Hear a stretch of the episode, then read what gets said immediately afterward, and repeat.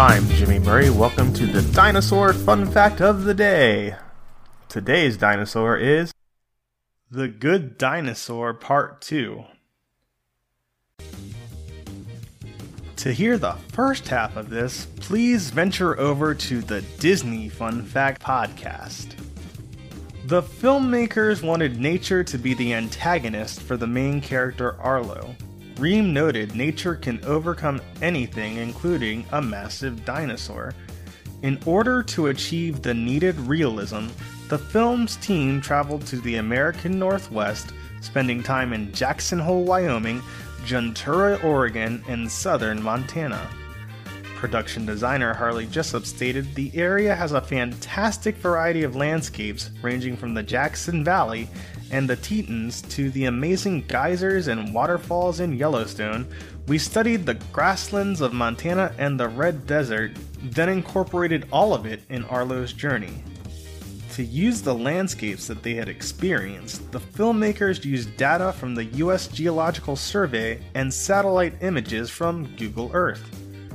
The geographical data provided a foundation that the team then built on.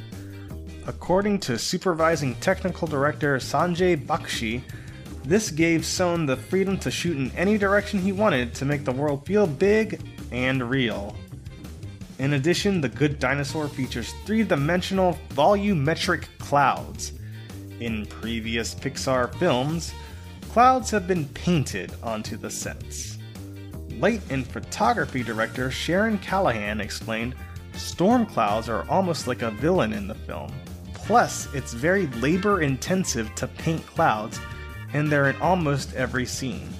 Callahan also noted these particular clouds can be rendered and we can light them, which we've never been able to properly do before. According to the filmmakers, the environments and landscapes in the film are not photorealistic, they are just detailed in a way that advanced technology and style decisions allow. In terms of animating Arlo, animators Rob Thompson and Kevin O'Hara went to a zoo and shot video of elephants in motion. Thompson stated one of the most intimidating things to animate is a quadruped because there's so much to them and there's so much to manage. It's very easy to make it not work if you don't know what you're managing. Locomotion is all about efficiency. A lot of times you think we're animating a big heavy character, we should slam those feet. That'll make it feel heavy. The truth is, that's not efficient. That wouldn't be great for the legs. A system where Arlo's head goes up and his chest goes down when his hips goes up was therefore created. To get an idea of the scale of Arlo, a complete full size model was built out of card and foam core.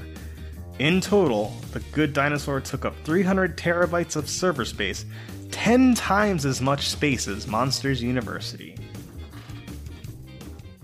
Don't forget to tell your parents to send us their suggestions and yours to at the Jimmy Murray on Twitter.